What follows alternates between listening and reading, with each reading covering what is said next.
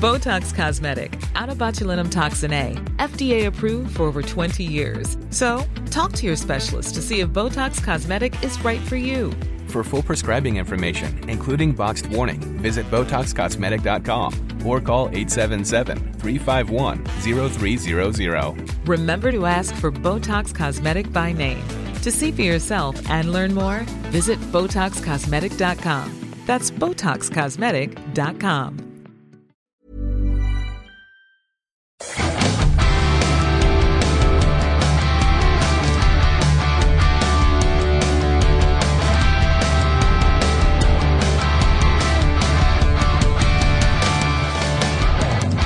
welcome to Movember Radio. I'm Osher Günsberg. This is a weekly podcast about men's health and the issues that men face today. Movember is a community of over 5 million Mo Bros and Mo Sisters all around the world. And each week we speak with someone from that community who is passionate about changing the face of men's health. For more information, you can go to Movember.com, Movemberradio.com, or find us on Facebook searching, you guessed it, Movember. Now, Last month, the Movember Foundation launched an exciting campaign to raise awareness and get blokes to know thy nuts, encouraging men to self examine their testicles and get to know what's normal for your nuts. Uh, if you think something's not quite right, it's quite simple see a doctor. Movember Foundation CEO and co founder Adam Garone is uh, taking over Movember Radio and interviewing some key people to raise testicular cancer awareness. This episode features Andy Puddicombe. He is a meditation and mindfulness expert, founder of the number one mindfulness app, Headspace, and is a testicular cancer survivor. In 2013, Andy started receiving treatment for testicular cancer, and he reflects in this show on how mindfulness has helped him cope with the physical, emotional, and mental impact of the illness. Before this, in his early 20s, midway through a university degree in sports science, Andy made the unexpected decision to travel to the Himalayas to study meditation instead. It was the beginning of a 10 year journey which took him around the world, culminating with his ordination as a Tibetan Buddhist monk in northern India. His transition back to regular life in 2004 was no less extraordinary. Training briefly at Moscow State Circus, he returned to London where he completed a degree in circus arts with the Conservatoire of Dance and Drama while drawing up early plans for what was later to become Headspace. Certainly quite a background. It's a great conversation between Adam and Andy, uh, who lives in Venice, California, with his wife and son. I hope you enjoy the show.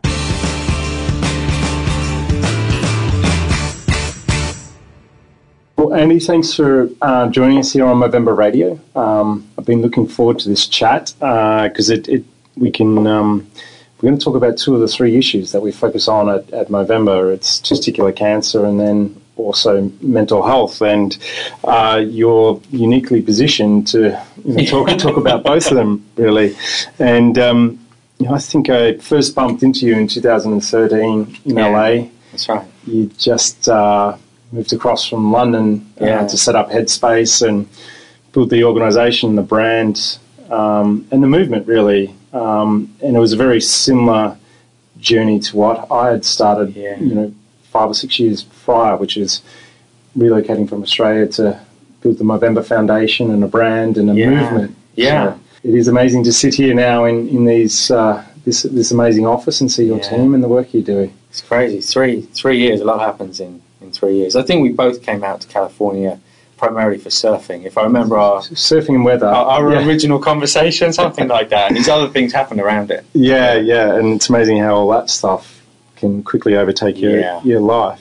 Yeah. Um, we're actually going to come back to to Headspace, and we'll talk about the organisation and, and mental health. Sure. I want to first talk about testicular cancer. You're a survivor, and I'm not sure whether you consider yourself a survivor, or is there a label? Or I, I don't. I really. Do you know one of the the most interesting things for me going through that journey of cancer was realizing that I really didn't kind of relate very well to a lot of the terms that are out there. right? I know survivor is a really kind of popular one. Hmm. I don't know. I didn't really feel like I played any great kind of part in it, and I just felt it was kind of a part of this journey, life, Mm. and I didn't really have any say, kind of whether it when it started, when it finished, if it finished, Mm. and how it kind of changed over time. And I don't really kind of feel either. I don't know if this is kind of common or not, but I don't really kind of feel like there's an end point either. I feel Right. like survivors sort of suggest that there is something has finished. Yeah. You Yeah. know, and okay, I've survived it.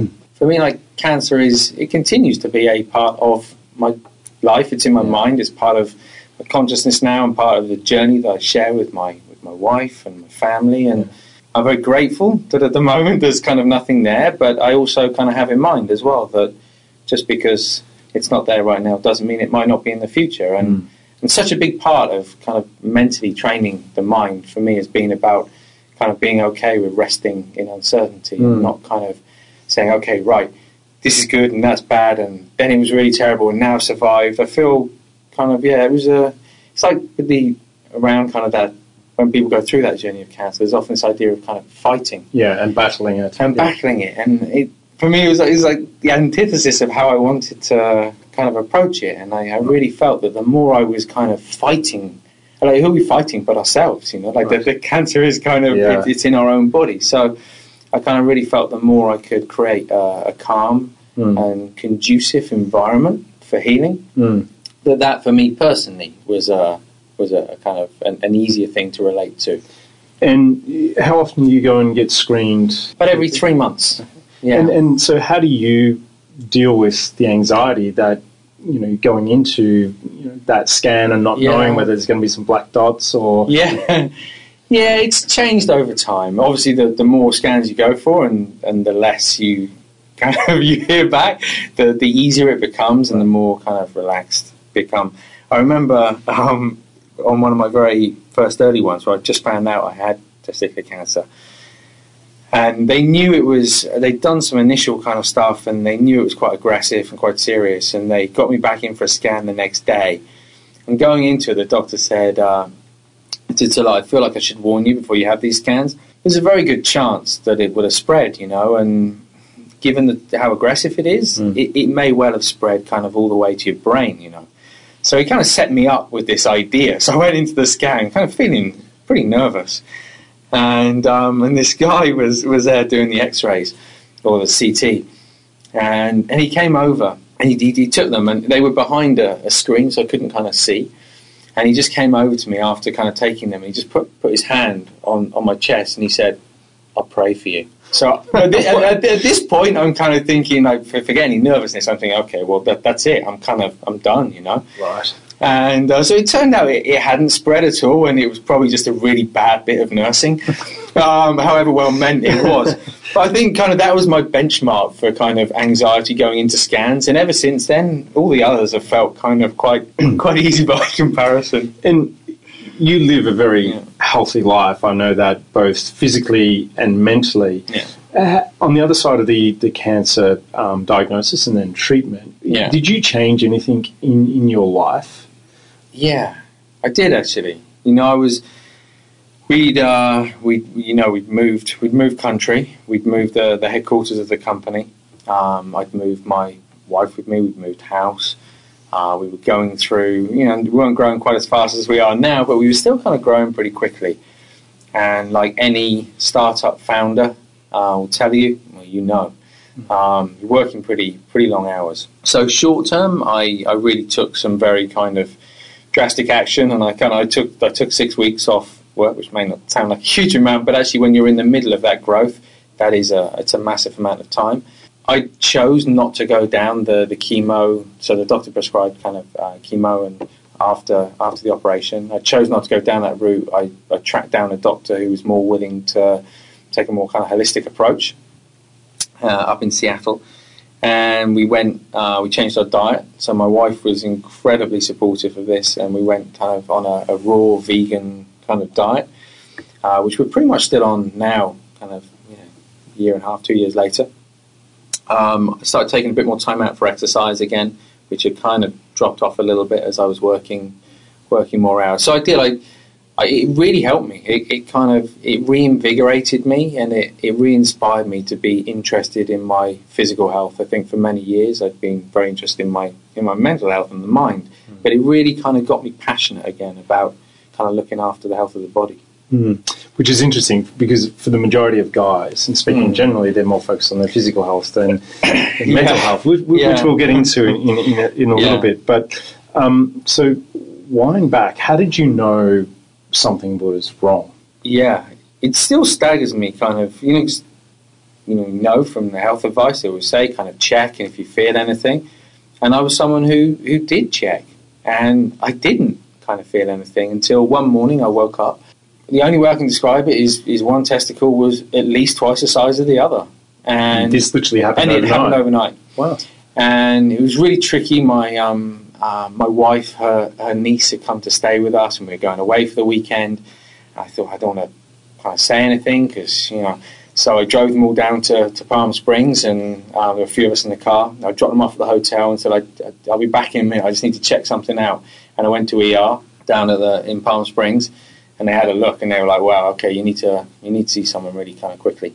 So I was I was in with a, a specialist within kind of sort of 24, 48 hours. So- Which, which is having talked to a number of testicular cancer um, survivors or, or guys Yeah, that have gone yeah. through it. Um, one of the big challenges with testicular cancer is the time between um, being told you have cancer Yeah. and, and ending up on the operating table. Yeah. is literally hours or, or It's days. so quick. and, and a lot of guys get totally overwhelmed with that, Yeah. forego second opinions. Yeah. Um, so I'd be interested. Do you, did you were you thinking enough to go? All right, I'm going to get a second opinion and think about all the side effects, fertility, and Yeah, it was. I didn't go and get a second opinion. I did. I sent the scans over to a doctor friend in the UK just to say, "Hey, look, what what do you think? Um, this is what's being recommended." Uh, but it, it did all happen so quickly, um, and I was in on the operating table within sort of four or five days. Um, but I knew there was something, like there was something kind of really badly wrong, and it was getting increasingly painful, and I knew something had to ha- happen. And I don't think at any time did I think, okay, is, is there any chance of, of saving the testicle? I just kind of thought, okay, I'm, I'll be happy when they take it out and Mm. remove it. And uh, it was more when we got onto kind of, okay, how do you how do you follow that up in terms of operation and chemo and that kind of stuff? Then I became a lot more interested, and I got six opinions, not just a second opinion. right, And I basically just kept asking people till I till I got the opinion that, that I wanted. you liked, yeah, that I liked. Yeah. Uh, and, and so fertility then becomes uh, Yeah. a significant issue. And um, again, I know this because I've talked to a number of guys that have been through testicular cancer. Um, but I assume, okay, you go down to one testicle, do you produce half as much sperm? Do you produce half as much testosterone? And it's been interesting. Um, the, everyone I've spoken to says, yes, initially that is the case, Right. but your body adapts pretty Yeah. quickly Yeah. a- and the other remaining testicle actually sort of doubles down and, and yeah. literally I- produces yeah. you know twice as much testosterone and, and sperm. So I'd just be interested in the whole you know fertility and your experience with that. Yeah, it's, it's really interesting because we um, we've been talking about kids kind of leading up to that time, and one of the first things uh, the consultant, the doctor said, you know, you guys, you have a couple of days before the op. You know, we are going to follow up with kind of chemo or radio, and uh, you know, you need to go and make a make a deposit. Mm. And that got us kind of talking pretty seriously about having having kids, and we even kind of thought like, hey, look, we got 48 hours. Like, should we just should we just go for it now? You know. Um, and by that stage, it was so painful that wasn't really kind of an, an option. But I kind of went and made the made the deposit, and within two months post surgery, Lucinda got pregnant. Wow, Um, so naturally. naturally, without us even kind of going down that route. So if there was any doubt in my mind of, of the other testicle not being able to kind of cope, it was it was erased at, at that moment. Yeah. So for all the guys out there listening, what what, what are the couple of key messages you would like to, to share with them around um, testicular cancer? Yeah. So, I think no, number one, kind of don't don't be afraid of it. You know, it's something that we should be aware of and and care about, like any other kind of part of our body. I feel feel like shouldn't kind of if it's the right way of phrasing it, but we shouldn't kind of isolate the, the, the testicles and kind of not all the like. I know it's Testicular Cancer Awareness Month, but I feel like that we should just take greater care, pay greater attention to our bodies as a whole. Testicles are kind of one part of that. Take the time to check them. You know, there's some great advice out there. I'm not going to give that advice as to how, how, how to do it, but yeah, make make sure you do and talk about it. I, I really feel kind of it's one of those things. It's it's kind of it's down there. You don't really want to kind of think about it. It's not necessarily something you're going to chat about with your mates. But there's a pretty good chance. What amazed me was once I'd had it and I started talking to other people, just how many people kind of said, Right. "Hey, yeah, I've had that," but I never kind of talked about it. And and so that's the thing. I think like a sense of kind of community, really, yeah, discussing it, being open about it, and making sure you you check regularly. Yeah, and uh, importantly, if, if you notice something not right, go straight to the doctor. um, Hundred percent. and oh, more often than not, it's not going to be cancer, but Yeah. Um, it can be. And, and early detection with almost every disease is, is the most important um, Yeah. part of um, getting getting through it. And then also worth saying as well, the, the situation, the scenario which I described, which was just overnight, I think is, at least according to doctors, is really unusual. Normally, there are some really obvious early signs. And if you're checking, looking out for it regularly, you're going to catch those early signs. So, yeah, it's not kind of, you know, just all happens overnight.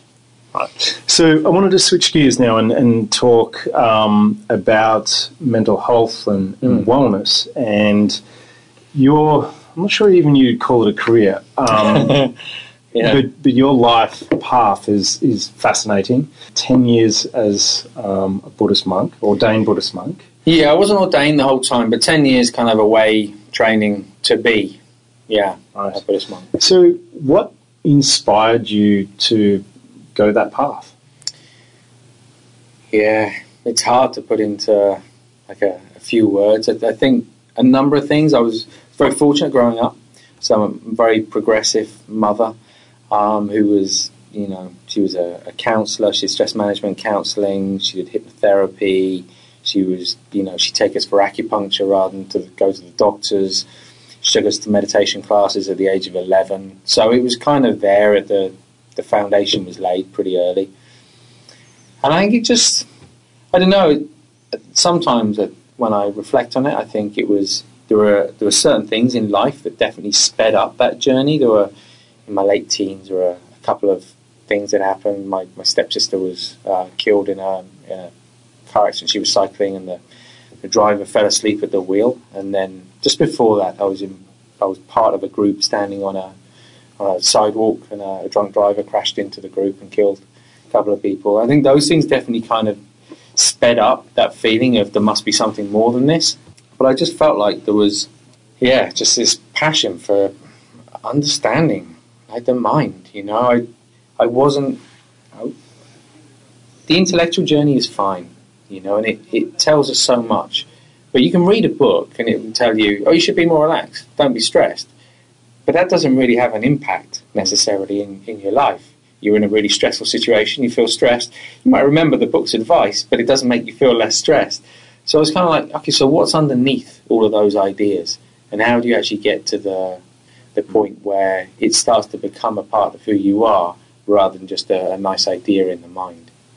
So, so what's a day, a typical day in the life of a Buddhist monk? What, Buddhist what, what, what, is, what does that look like? Yeah. You mean you don't know? Well, I- I mean, No. From Hollywood, it's like you're, Yeah. you know, It's- hitting big bells or walking around. in, I'm not sure. Some monasteries, maybe. I think so. If I, I think the most um, there are lots of different types of monasteries, and some are more kind of working type monasteries where you're maybe doing some gardening, some cooking, some cleaning alongside the meditation as well. The more kind of extreme, I guess, is kind of where you go into retreat, and you might do that. Some people do it for a decade. Uh, my longest kind of retreat in a row was about a year or so. And, and in, in there, you're meditating for anywhere between, again, depending on the monastery, sort of 16, maybe 18 hours a day. Doesn't really leave a lot of kind of leisure time or spare time. And so any time you have around that, you're kind of know, looking after your, your stuff and, you know, making, making your bed. You sleep on the, you sleep on the floor. You get up. Um, if I think of Burma as probably the most kind of interesting uh, schedule, you get up at two in the morning. Uh, you start your meditation kind of soon after, around two thirty. Uh, you have breakfast at five, and then you have. So, is it a vegan diet or, or um, vegetarian or It dep- again. It really depends where you go. So, the, in Tibet, for example, it's really difficult for them to grow crops in that kind of environment. So, actually, it's quite dairy based, and there's meat as well. Uh, some of the, the warmer countries, it tends to be more kind of it's curried vegetables and rice, that kind of thing, even for breakfast.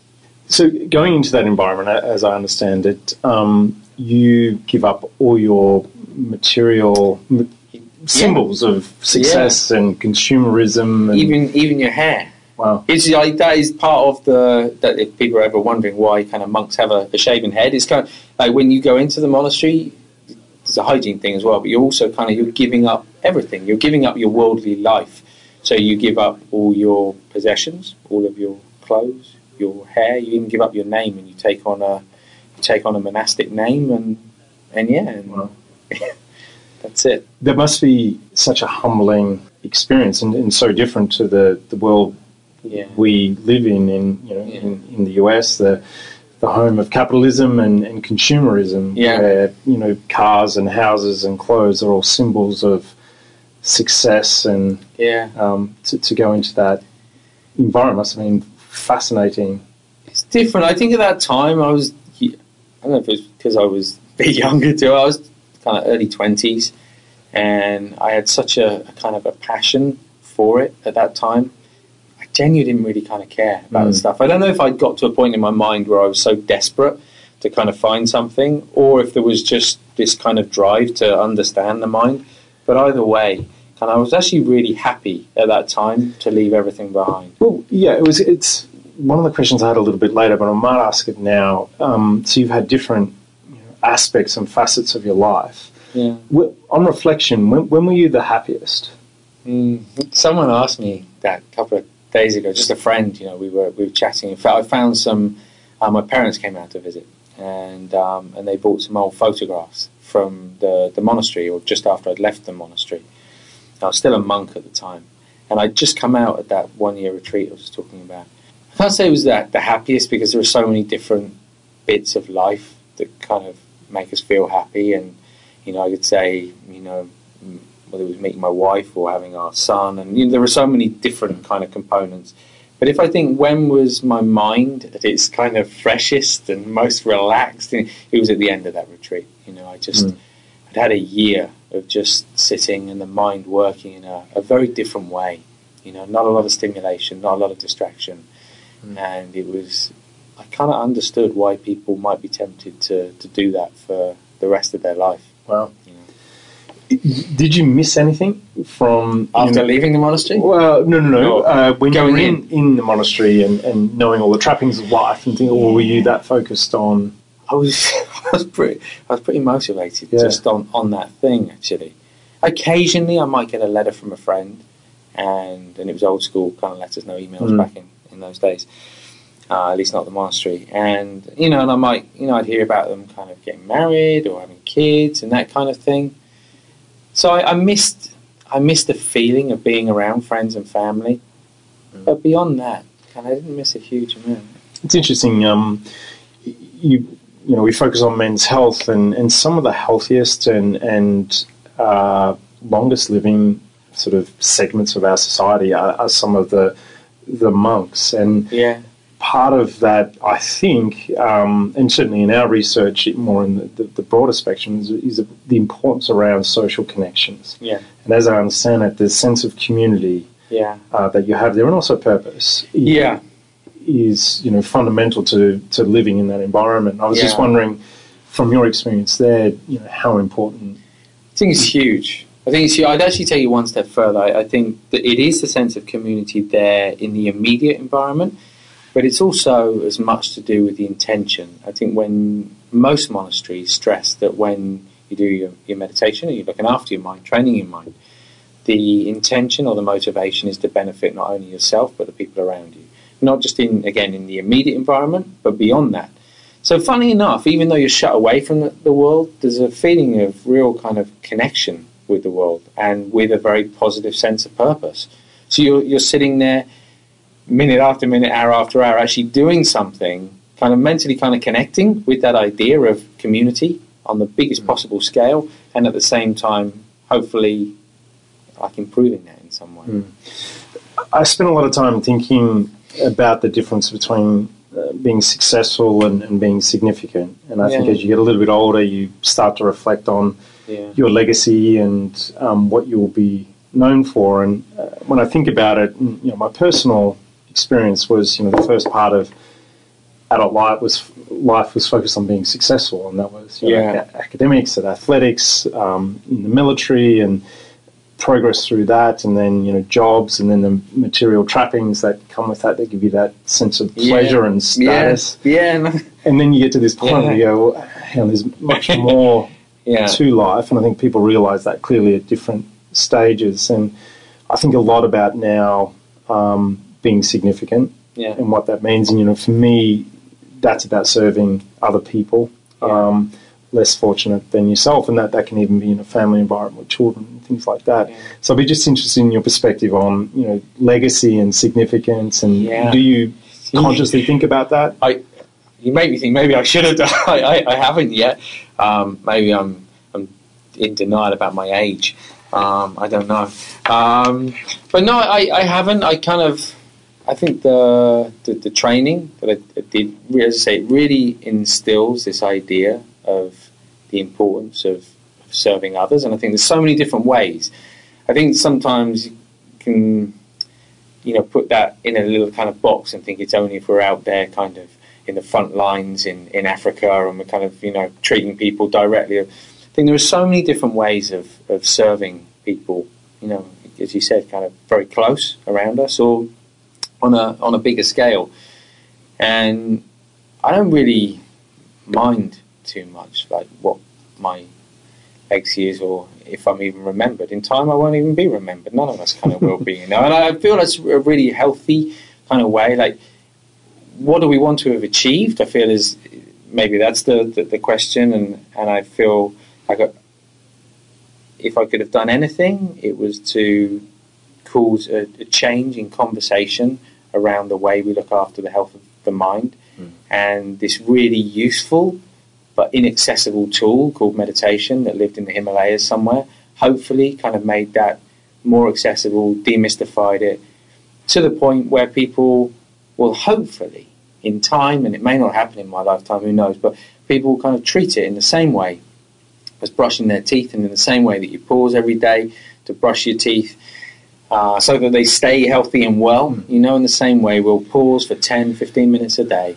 and look after the health of the mind. Which it, it's a perfect segue to, to Headspace. Um, so I, I do know the backstory here, but Sure. um, let's start with what is Headspace, um, the inspiration behind it, and what it's trying to achieve.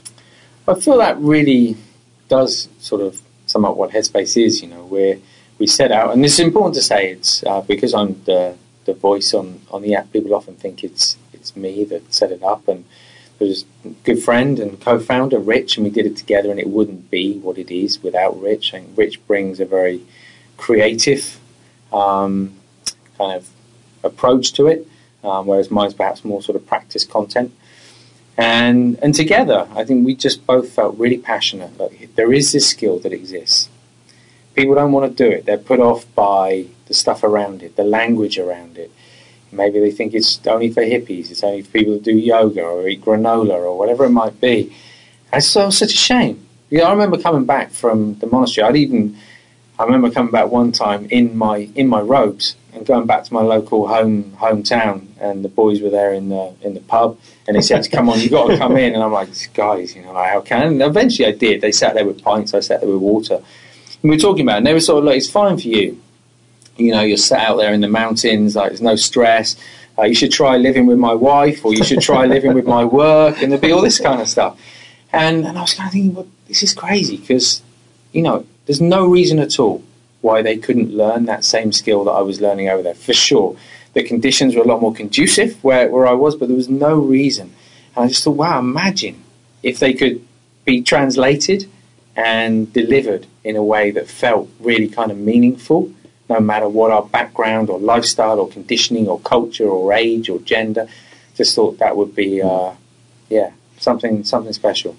You are right because it's sort of when I think about meditation and, and I've certainly tried it. I just find it so hard, Yeah. like impossible. You know, to go Yeah. sit still for ten minutes Yeah. and not have stuff come into my mind. And you know, I often think, and, and maybe this is naive, that when I am surfing or in the ocean, I get, you know, unconsciously I focus on Yeah. that activity, Yeah. and I sort of think that that's my meditation. I'm not sure whether that's right or wrong, but you know, for, for guys like Yeah, me who definitely. would really struggle to, you know, not think about stuff. H- how do you? It's a re- it's a really interesting point, and, and I love it because quite often people say I don't need to meditate. I've got my running, that's my meditation, or, or surfing, and I, lo- I love I love surfing as much as you, and I and I know that space of mind that you're talking about. I feel it when I go in the water as well. I think the challenge is if we become dependent on any one thing, an activity, if, if our peace of mind and our calm and our clarity depend on that, that's really quite limited. So if, if we're at work, you know, and I don't know, something really difficult happens, it's very difficult to turn around to your team and say, you know what, guys, I'm just going to go for a surf because I just need to kind of get a bit of clarity. I'll be back in a couple of hours, you know. so I, the, the, the beauty of meditation is, yes, all those things are really important, and I would encourage anyone to kind of be out in nature, exercising, whatever kind of gets you in touch with that feeling and that space. But at the same time, to go one step further, to actually train the mind so that it's not just about when you sit there with your eyes closed, it's how do you carry that into your life so that when someone does cut you up in traffic, or when you do have an argument with your partner, or when your baby does wake you up in the middle of the night, that you don't simply react from a habitual sense and get stressed out about it. Instead, there's that space in the mind where you can kind of come at it from a different perspective mm. and kind of feel all right about it. And, and that's just something, it's just practice. That's all it is. And so the the the whole thing with Headspace is, is allocating ten minutes a day uh, at a minimum, I Yeah. guess. Yeah. Um, up That's to up to what point. sixteen hours a day. It's not, not available on the app yet. It's quite, quite an advanced kind of app. yeah. Um, yeah, at the Movember Foundation, one of, one of our focus areas is around mental health, and, and really, when you distill it down, why do we focus on it? It's because the we've got a hidden health crisis in, in the rates of suicide with men, and um, three out of four suicides are men, and where we've decided to focus and where we believe we can have the greatest impact is really encouraging men to be mentally healthy. Yeah. And one of the triggers for guys to potentially go down that tragic path is is a transition in their life or, or an issue. So that could be uh, relationship breakup, financial issues, retirement, which my dad is just going through at the moment, even becoming a dad, yeah. um, uh, sexual orientation, a bunch of stuff. And and the other thing that we've found is guys inadvertently um, also become socially isolated when in their 30s plus. So Yeah. they, they put their family and, and work first. Yeah. So they've really got no one close enough to them that they could go, hey, I'm struggling. Yeah. And we're sort of wired not Yeah. to, to, to, to do that as, as guys and put our hand up for help. So I'm just interested in your perspective around you know, the, the daily ritual yeah. of meditation. And I guess that's a sort of a maybe a preventative measure, but when these moments that will invariably happen, particularly as we get older, um, yeah, how, how does that all factor in your, your perspective on that? It's interesting. I have a couple of thoughts around it. I, I think the first thing to say is, is what's really surprised me, actually, sort of when I, I look at the journey of the app, is that we have just as many men using it as women. In fact, we actually have more male subscribers than we do female. I think it surprised all of us, actually. And when we went out and started doing some kind of focus group stuff around it, what we discovered was that, as you say, men don't want to share.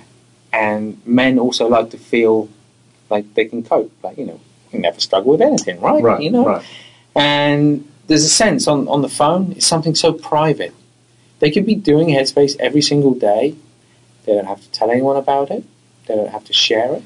So there's not the kind of sense of or stigma of kind of okay, I'm going to go and get counselling, or I'm going. I'm not suggesting it's a replacement for that, but there is a, a sense of kind of privacy. I think there's something quite quite interesting mm. in that. I think around how it's how it can be used. We talk about it sort of either as a as a vitamin or an aspirin, and I don't think either is right or wrong. My preference, of course, is prevention and vitamin, and you can use meditation if you get into a comfortable rhythm. It's much less likely that you'll experience a lot of the stuff that you're trying to avoid. In but of course, sometimes we kind of we miss that bit, and we we're really struggling with something, and it can be used to really good effect in those situations. But of course, when we're really stressed out, it's that much harder to, to learn a new skill because there's already so much kind of going on. So it will help, but it will help that much more if you've always if you've got a little bit of runway beforehand.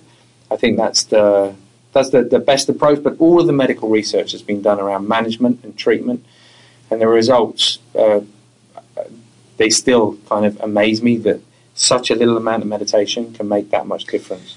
Yeah, and I know you've you've done a lot of work around measuring the efficacy Yeah. of um, that. I, I've read some, you know, when I was in the military, it was it was actually just starting to get introduced there, um, and which is potentially the most foreign environment you'd expect Yeah. people to be meditating.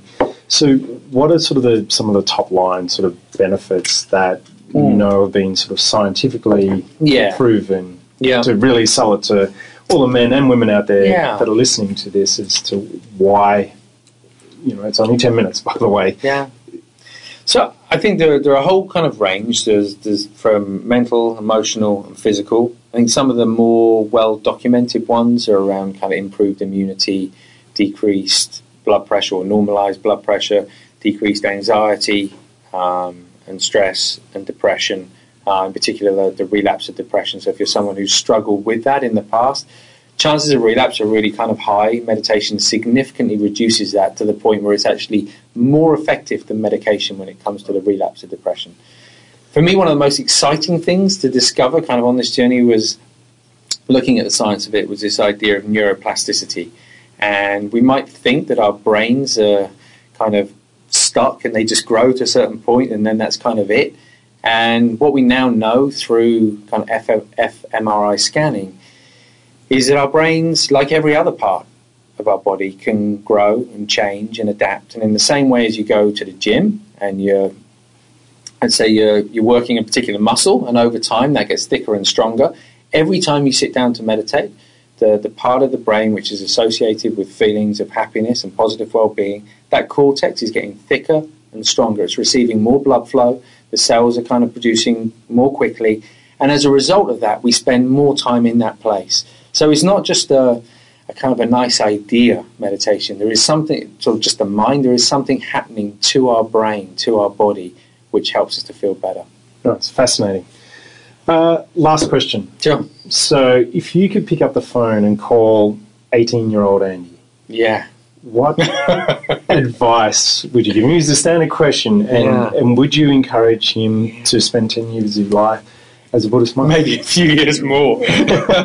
um, yeah, I would. I, absolutely, I would. I would say go go as quickly as you can to the monastery and kind of get yourself, you know, get yourself sorted. No, I, there was. I, I wouldn't change that at all.